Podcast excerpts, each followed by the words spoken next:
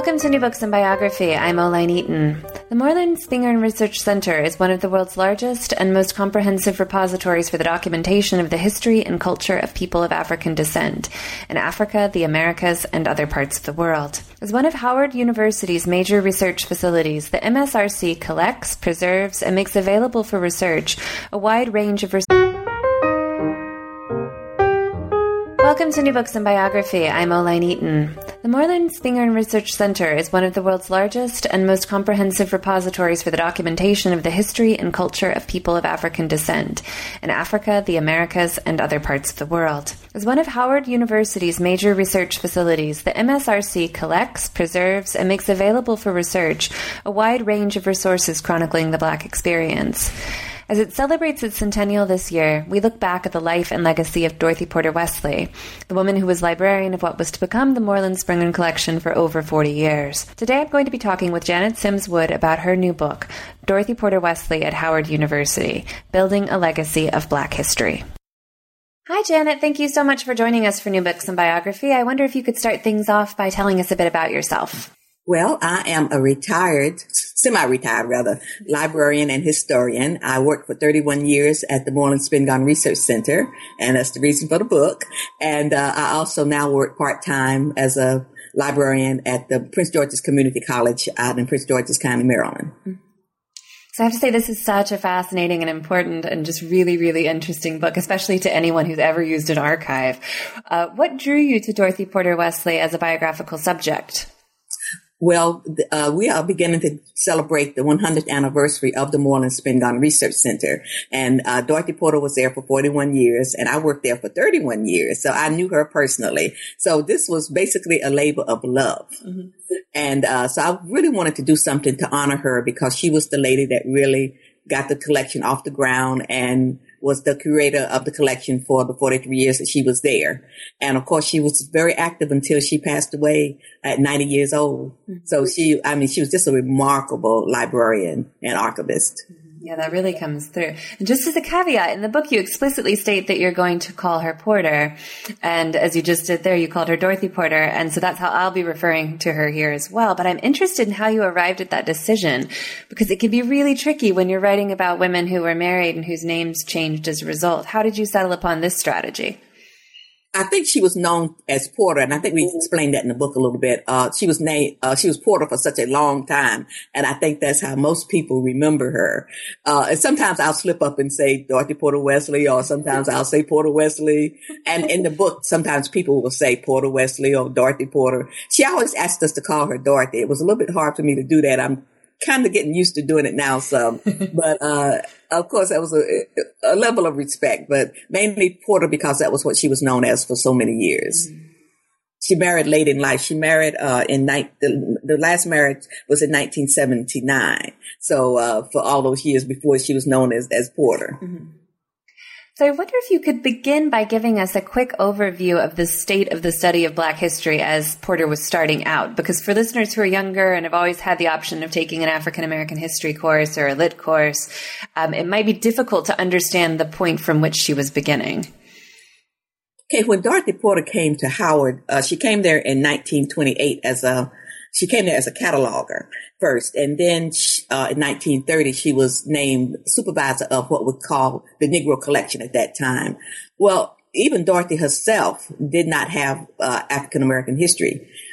She grew up in Montclair, New Jersey, so she grew up in sort of an uh, Irish neighborhood. Uh, so she did not have a lot of Black history herself. Uh, so she really didn't know a lot about Black history either. Mm-hmm. And so it wasn't being taught in schools. So she, uh, she had to sort of start from scratch. And one of the things that she did, first of all, was to go see Carter G. Woodson, who had started the Association for the Study of Negro Life and History, and to get some background in Black history and to start working with him, uh, with his, what was then Negro History Week and now Negro History, the Black History Month. So she didn't have a lot of history herself, although in her home, her father did have books by, um, black authors, especially uh, one of the teachers at Howard. Uh, he had some of his books. So, um, he, uh, and that was um, I can't think of his name right now. I'll, I'll get to it later. Mm-hmm. But anyway, uh, she did have some Black history books in her collection, and he also took her to see uh, Booker T. Washington when he came to the area. So she did have a, a little knowledge of Black history, but not a lot, and so it was not being taught, mm-hmm. and it wasn't a lot of books being published either. Mm-hmm. And that was one of the reasons that Carter G. Woodson started uh, his publishing company, Associated Publishers, because uh, black books were not being published during that time. They didn't think that, of course, you know, publishers, you have to sell books. So right. they didn't right. think that they would sell. So he started the Associated Publishers as part of uh, uh, the association. And um, so that's how a lot of black books got published. Mm-hmm. So how did she become a librarian? Well, she, I think she always kind of wanted to be a librarian. She really didn't know what she wanted to do when she grad, graduated from high school. But one of her, uh, the friends of her mother asked her about sending her to Miner Teachers uh, college here in uh, Washington. So that's where she started her uh, degree. And uh, she also um, worked as she was as she was going to college. She worked during the summers, and she worked at um, at the New York Public Library, and that was the 135th Street a branch in that which was the Black History Collection, which later became the Schomburg Collection. Mm-hmm. So she started working there and one of the librarians there really mentored her.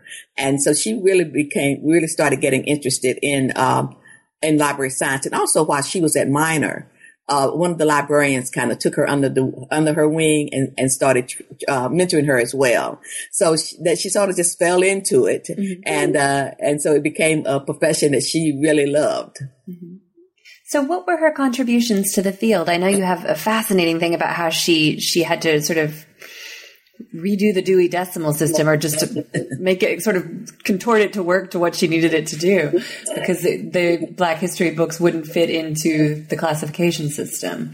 Right. There were a couple of classification systems that it fit into and, and she felt that, um, that Black History books, just like regular books, should be fit into whatever, whatever section that they uh, were about. Right. So uh, that was one thing she she so she redid the Dewey Decimal classification so that all of the Black History books would fit into. If it was a book on American history, it's went into the history section. Mm-hmm. So if it's a book on literature, it went into the literature section. So um, that was one of the things that she really, really wanted to do, and that uh, so she made that a part of what she did at Howard University. Mm-hmm. What else did she do at Howard? I mean, what other contributions did she have to sort of the way that the history, I guess, the way the books became structured in the archive and stuff? Again, she as again she just wanted them to be in the in the section that they belonged in because she didn't want there were only a couple of sections that Black history was put into. Mm-hmm. And uh, so she wanted that to be where, like I say, if it was literature, she wanted to be in the literature section. So uh, but one of the things that the best, you know, the things that she did, of course, was the bibliographies that she published. Right. And she helped her. She was a very, she really wanted people to know black history. So one of the things she did, she worked with the instructors, especially people like Benjamin Brawley, um,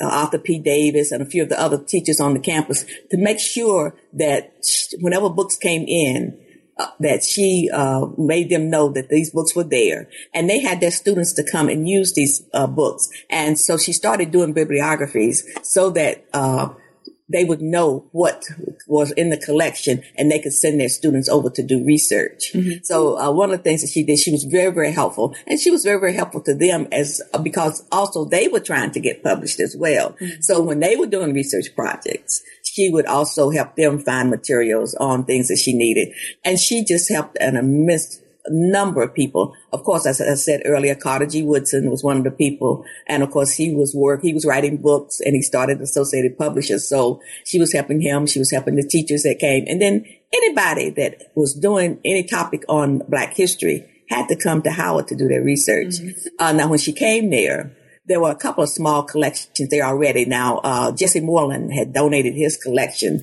to Howard in 1914. So that was there. And then we had a Tappan collection and a few other small collections. So what she did, she went through the, the, library to start looking for the books that had topics, Black history topics, and brought them out and put them in the in the what was known as the Negro Collection, or it later became the Moorland Foundation, and then later the Moorland Spingarn Research Center. Mm-hmm. But so she took books out and put them in those in, in a special collection so that uh, they would be singled out.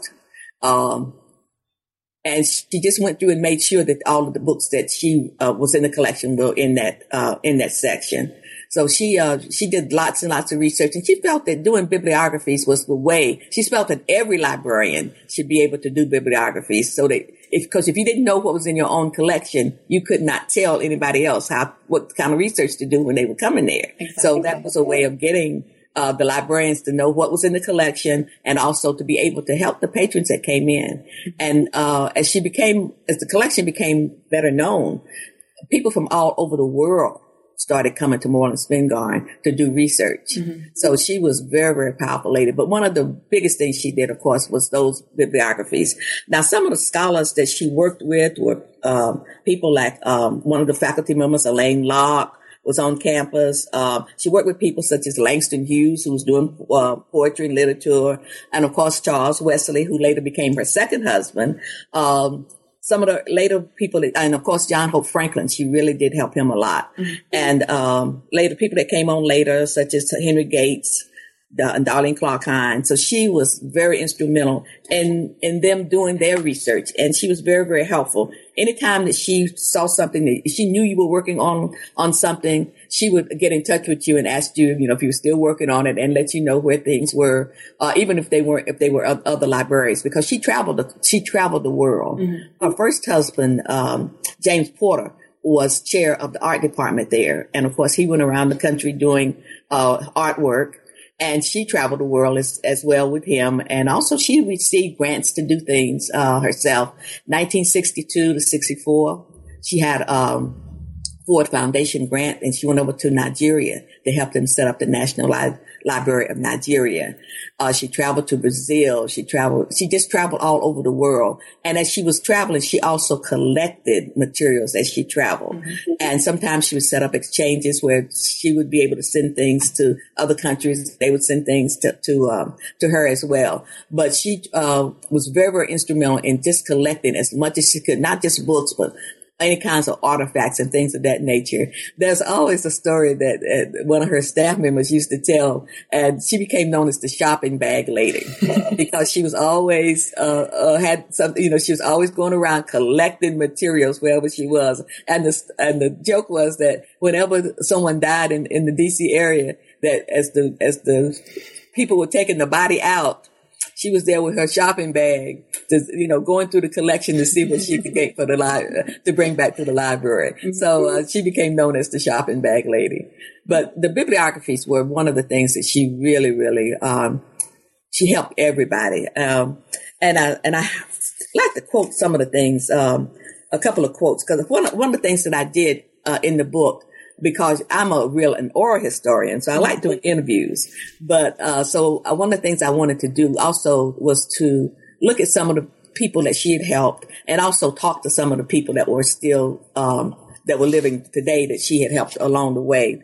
But um, one of the first people that uh, she helped, of course, a long time ago was was John Hope Franklin, and um, he was working on a he worked for I guess around forty years on a he was working on a man by the name of George Washington Williams, and he couldn't find any information on on him. And so one day, uh, Dorothy Porter found a letter that this gentleman had sent to Mordecai Johnson trying to get into Howard University. So he said that really opened up uh, the research that uh, that he was trying to do because he didn't know anything about the gentleman's family and the gentleman George Washington Williams talked about his family and how they travel around. Uh, so it gave him some insight onto the man. And so uh, when he published his book uh, on John uh, on uh, George Washington Williams, um, he received uh, the the Holte Literary Prize for it um, because it was such a good book. So he was one of the people that he really, really helped. Another gentleman that that, that she helped a lot was um, a guy by the name of E.J. Josey,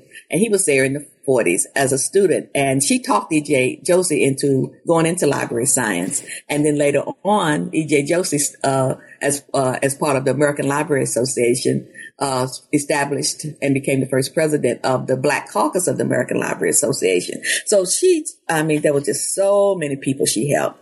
Um, she would help. She again, she helped people like Langston Hughes. Uh, she had he and uh, uh, Arna to come on campus to do some poetry readings.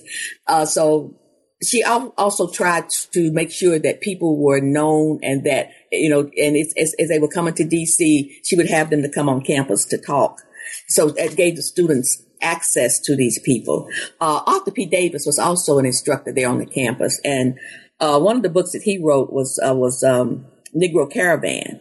And, uh, she was extremely helpful to him in getting that and getting that book done. So he gives her a lot of credit. I found um, when I was doing research on her at Yale, and her collection uh, was auctioned off to Yale University, so that's where her papers are.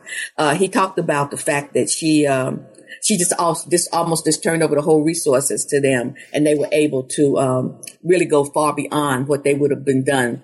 Uh, been able to do, and uh, he was also uh, helping uh, Rayford Logan write his book on uh, the history of Howard University. So he was one of the copy editors. So again, they both called on Dorothy Porter and she gave them uh, just immense amount of research uh, help in getting that book done.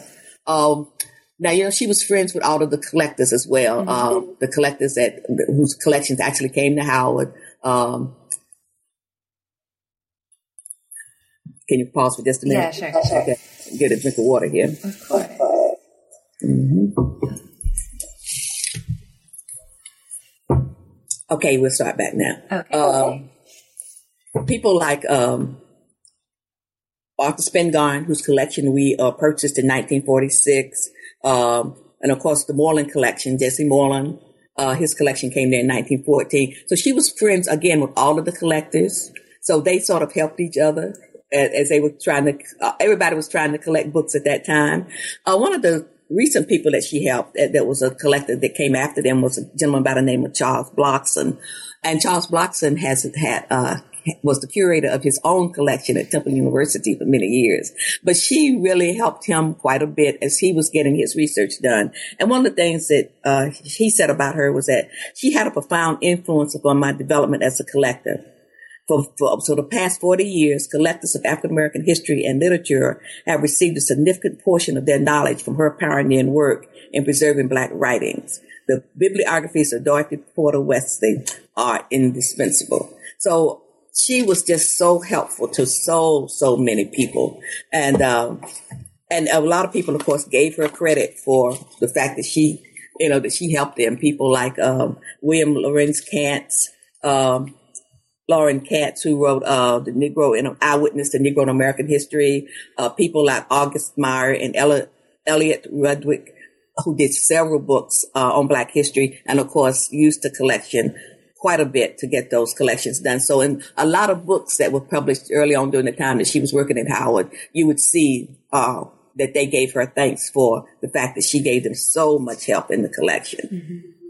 And she helped um, other people too. Uh, uh, one of the people that I talked to is a lady by the name of Marilyn Richardson, and she was doing her research on Edmonia Lewis and Ma- Maria Stewart. And uh, she tells the story about the fact that uh, she got a call from Dorothy Porter one day, and uh, because she was uh, working on Edmonia Lewis, and so Dorothy told her, she says, she says, just remember, you don't have to tell them everything.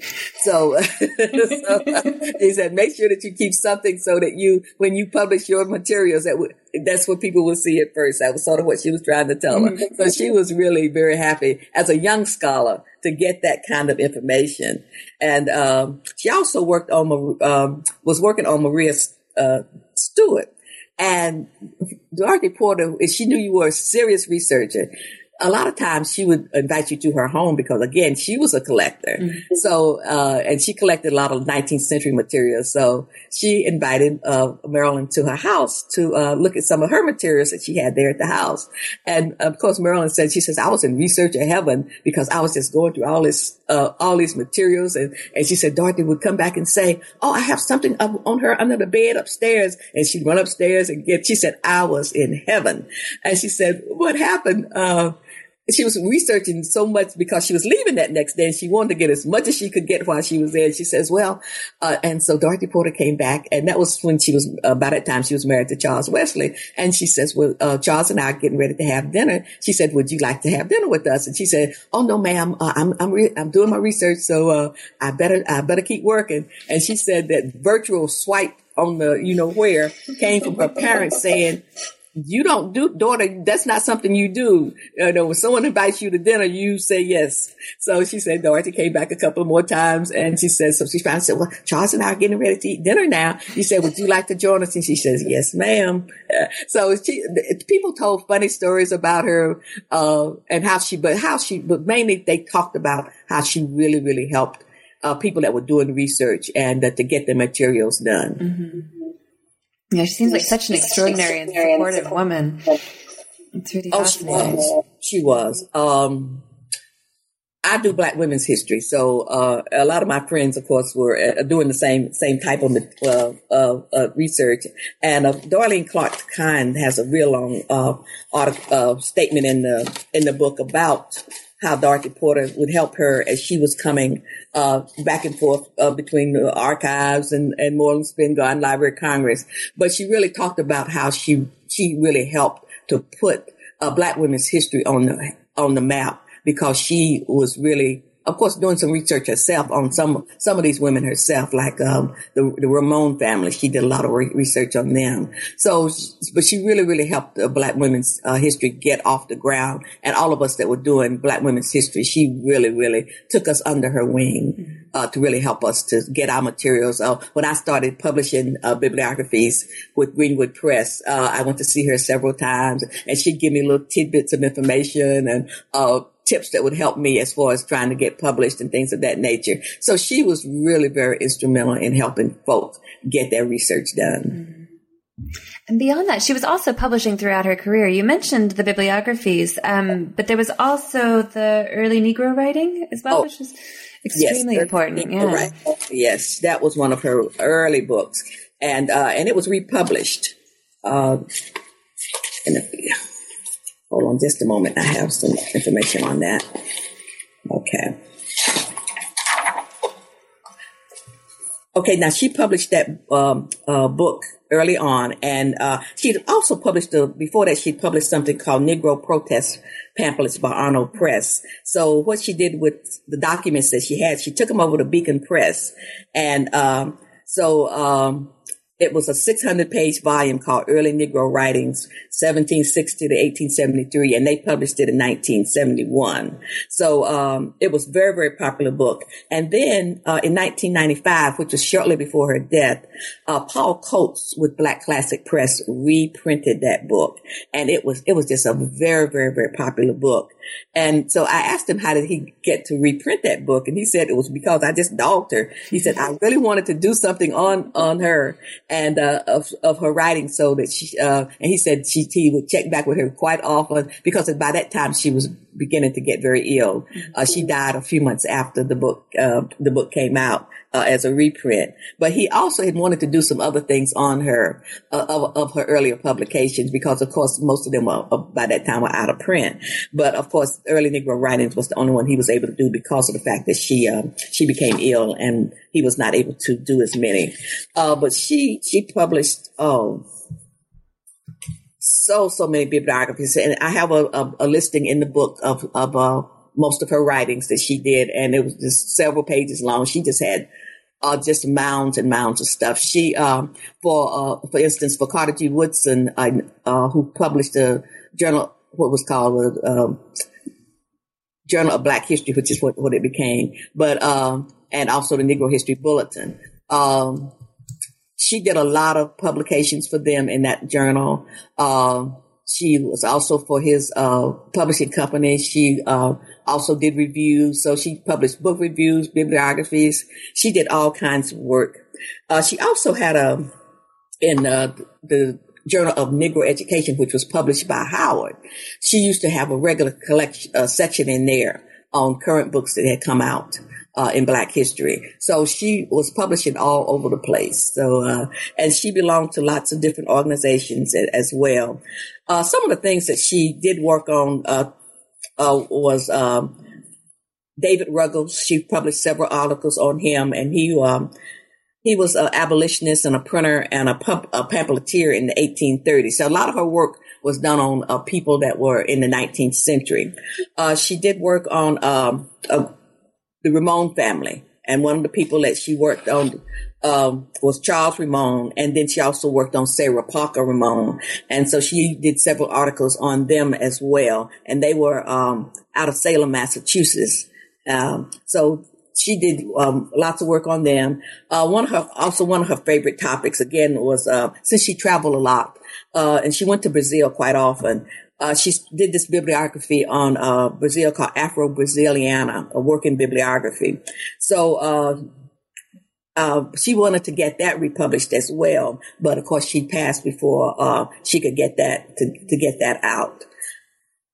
She um, also because she was so well known, she was asked to be on different committees and things. So she also uh, was on that like the editorial board for several organizations, and of course one uh, was the Black Abolitionist Papers, which came out of Yale, and um, so she um, she worked on that there was just so much she did that, um, and again, anything that she did on Black women's history, she just, um, she was just phenomenal. Um, some of the Black women historians that she really worked with was uh, Rosalind Terborg Penn, Darlene Clark Hines, Sharon Harley, uh, Evelyn Brooks Barnett.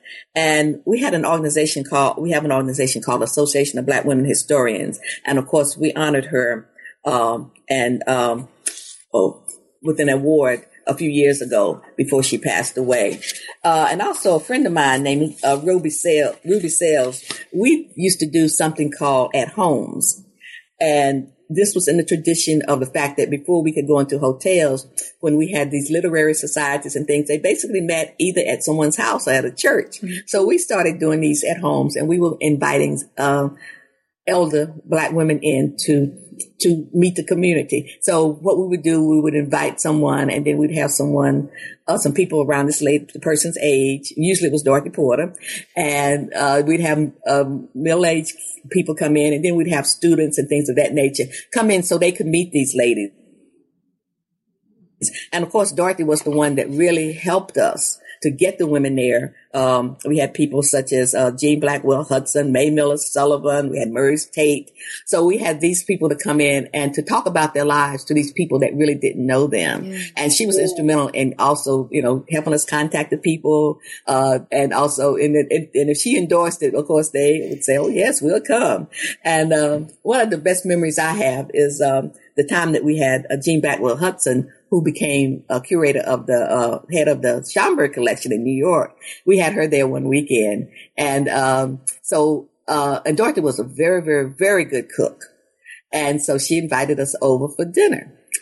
And so Ruben and uh, Jean Blackwell Hudson and I went over, and it was just to sit at those ladies' feet and to have them talk about the fact that they had these collections that they were in charge of. Uh, and to talk about the things that happened as far as trying to get materials and things of that nature.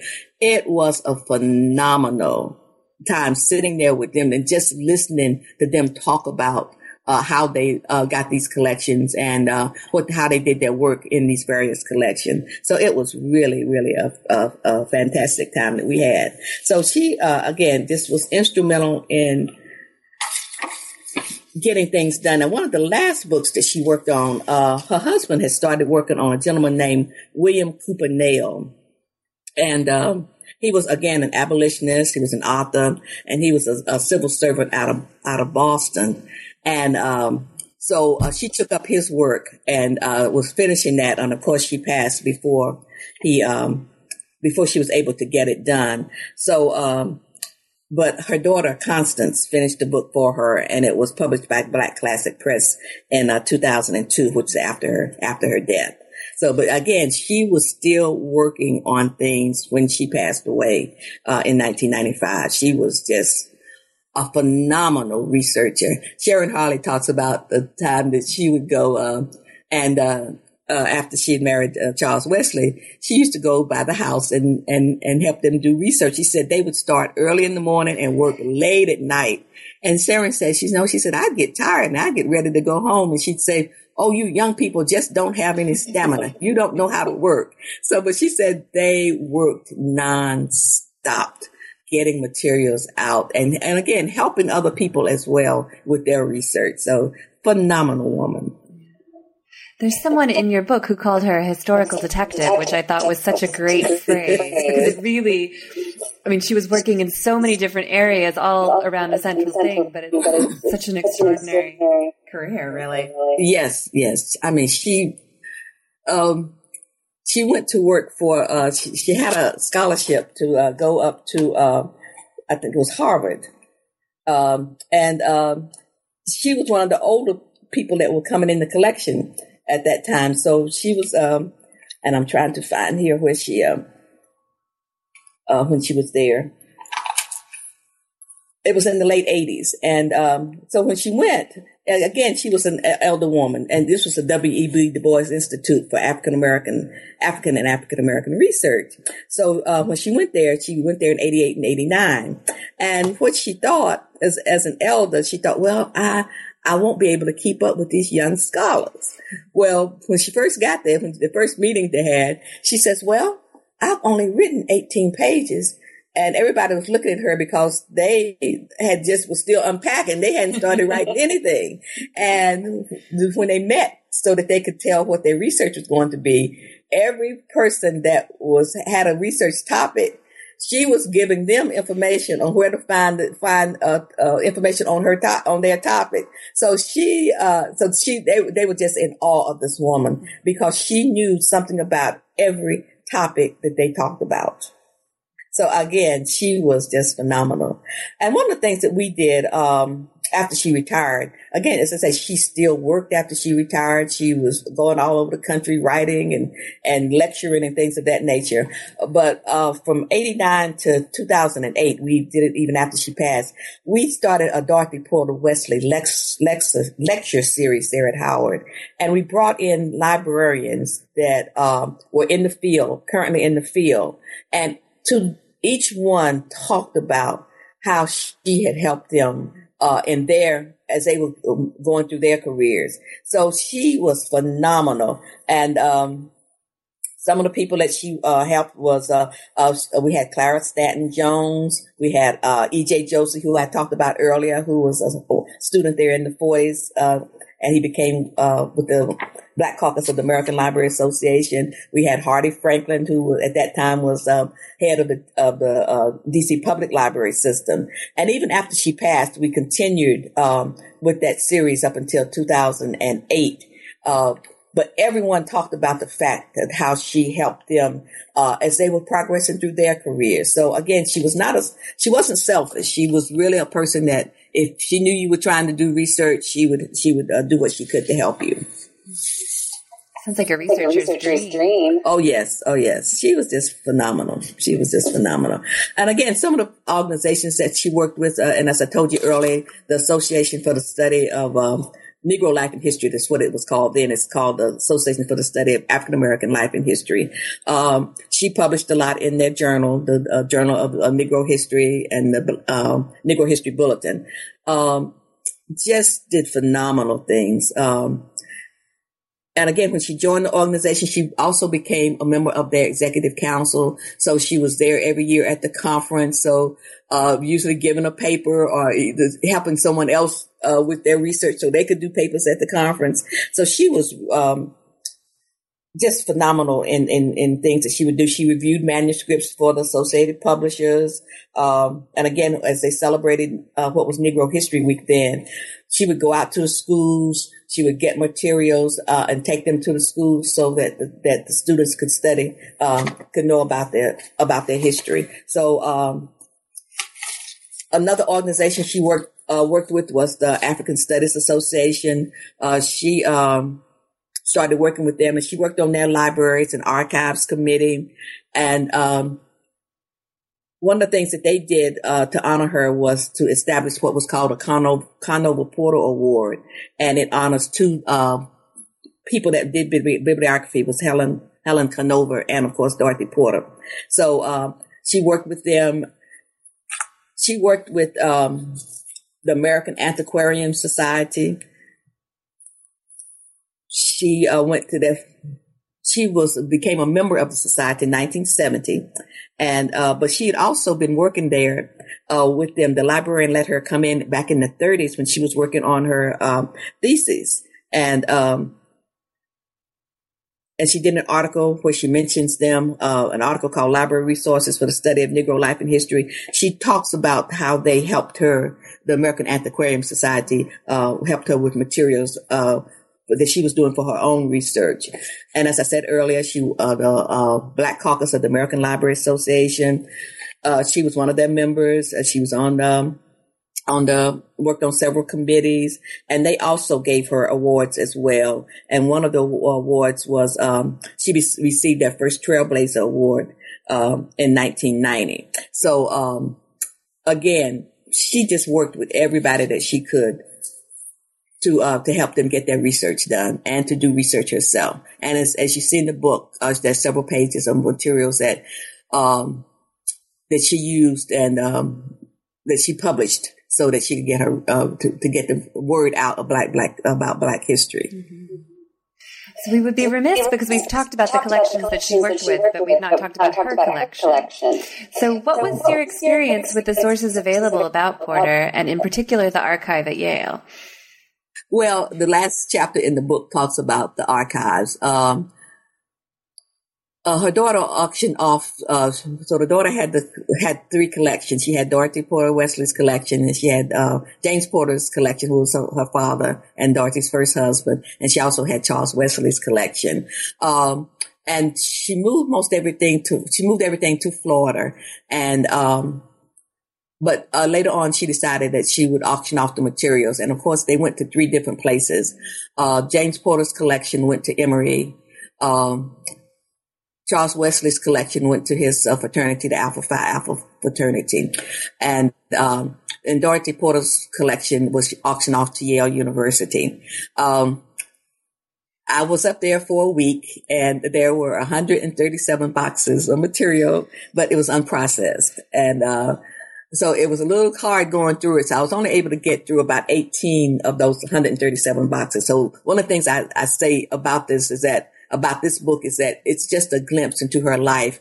A scholarly book cannot be done on, on, on Porter until that collection at Yale is processed. And, um, so that you can really get an idea. Cause I know I missed a lot of things. So, uh, and I really hate that I did miss a lot of things, but I just wanted to get a glimpse, uh, just to honor her. But, uh, the collection was unprocessed. So, although you know, you might find a box that said uh, 19, uh, materials from 1954 to 64. You might find materials in there that was from the 30s or the 40s or the 70s. So uh, it was just a, uh, and sometimes you'd find photographs in the collection. You'd find you found a little bit of everything in the collection. So again, the collection will need to be processed before a really scholarly treatment. And I'm really hoping that uh, either a library student uh, that's, that's doing a dissertation or someone that's doing a book and needs tenure will come back and really give uh, Dorothy Porter Wesley the scholarly treatment that she deserves. Mm-hmm. Um, well, I uh, met one of the students there who was working on a paper uh, for her class. So uh, we talked because when she was asking for boxes on, on, on what I had them. And so she came over and so we had a, a talk about her. And uh, and uh, one of the things that we, we talked about was the fact that it was uh, an unprocessed collection, and because Dorothy was so instrumental in helping other people get their collections organized, mm-hmm. and of course organized the collections at, at Howard. And she, she was a little bit surprised that uh, this collection had not that it was not better organized. But um, I think she was so busy. Again, she was still busy She's writing. Working always, yeah. So uh, and uh, and I can understand that because I'm in the same position. I don't have anything near as much as she does, but uh, I don't have my own stuff collect uh, organized either mm-hmm. because I'm still writing. So uh, I, I, I, can kind of understand how Dorothy uh, Dorothy Porter was because uh, you're so busy trying to do the research that you just don't get a chance to really organize your own materials. And uh, we even found some dental floss in the in one of the uh, in one of the boxes, and the and the young lady was saying, you know, she was just so surprised that that the collection was not not better organized. But uh, uh, that, that, when it came there. So uh, again, uh, I am hoping very very seriously that this collection gets um, a process in the next couple of years, so that um, uh, she can be given a really a good treatment. But this is at least a start. Yeah, and uh, that was what I wanted to uh, to get out, especially uh, because of the hundredth anniversary. I really wanted to to to honor her uh, because of the fact that the hard work that she did. And um, usually, um, one of the things I, I, when I talk about about her when I'm ending uh, my talk, I, I, give a couple of quotes. Uh, one is from, from Thomas Battle, who was um, director of the Moorland Spingarn Research Center, uh, who retired a couple a few years ago, um, and he says, um, and he talked about her influence on the staff, and he says to MSRC staff, the patron was not just a patron. There was no, there was so much shared interest.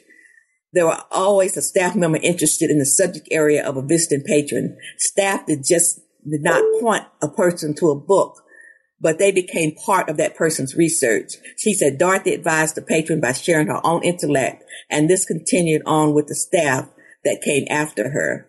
And he goes on to say um, about the collector. He said, those of us who know how difficult the task is of documenting a people's history realize and appreciate the extraordinary success Dorothy Porter Wesley achieved in times far more difficult than those we face today. She built the house and we are its caretakers trying our best to deserve the wonderful legacy she left behind for this and future generations. And I think um, John Bracey, who was a professor at um, University of Mass Amherst, says it best about her and her support of, of people. And he says, Dorothy Porter, without much deserved support, financial or institutional, but with much love, insight, and energy, nurtured, maintained, and expanded one of the world's greatest collections of manuscripts and print materials on the African American experience. We as scholars and guardians of that experience owe Dorothy Porter a debt that we can never repay fully. We owe to her memory the obligation to try to carry on her work and legacy to the best of our abilities. So again, she was such an influence on so many people and I think she's still an influence. One of the things that uh, Battle also talked about was the fact that he wanted her influence to trickle down to folk today to know that what she did in this collection was and that made it such a valuable collection uh, still today. Well, thank you so much for talking about this with us today. Thank you for having me. I've been talking today with Janet Sims Wood about her new book, Dorothy Porter Wesley, at Howard University, Building a Legacy of Black History. I'm Oline Eaton. This is New Books and Biography. Thanks for listening.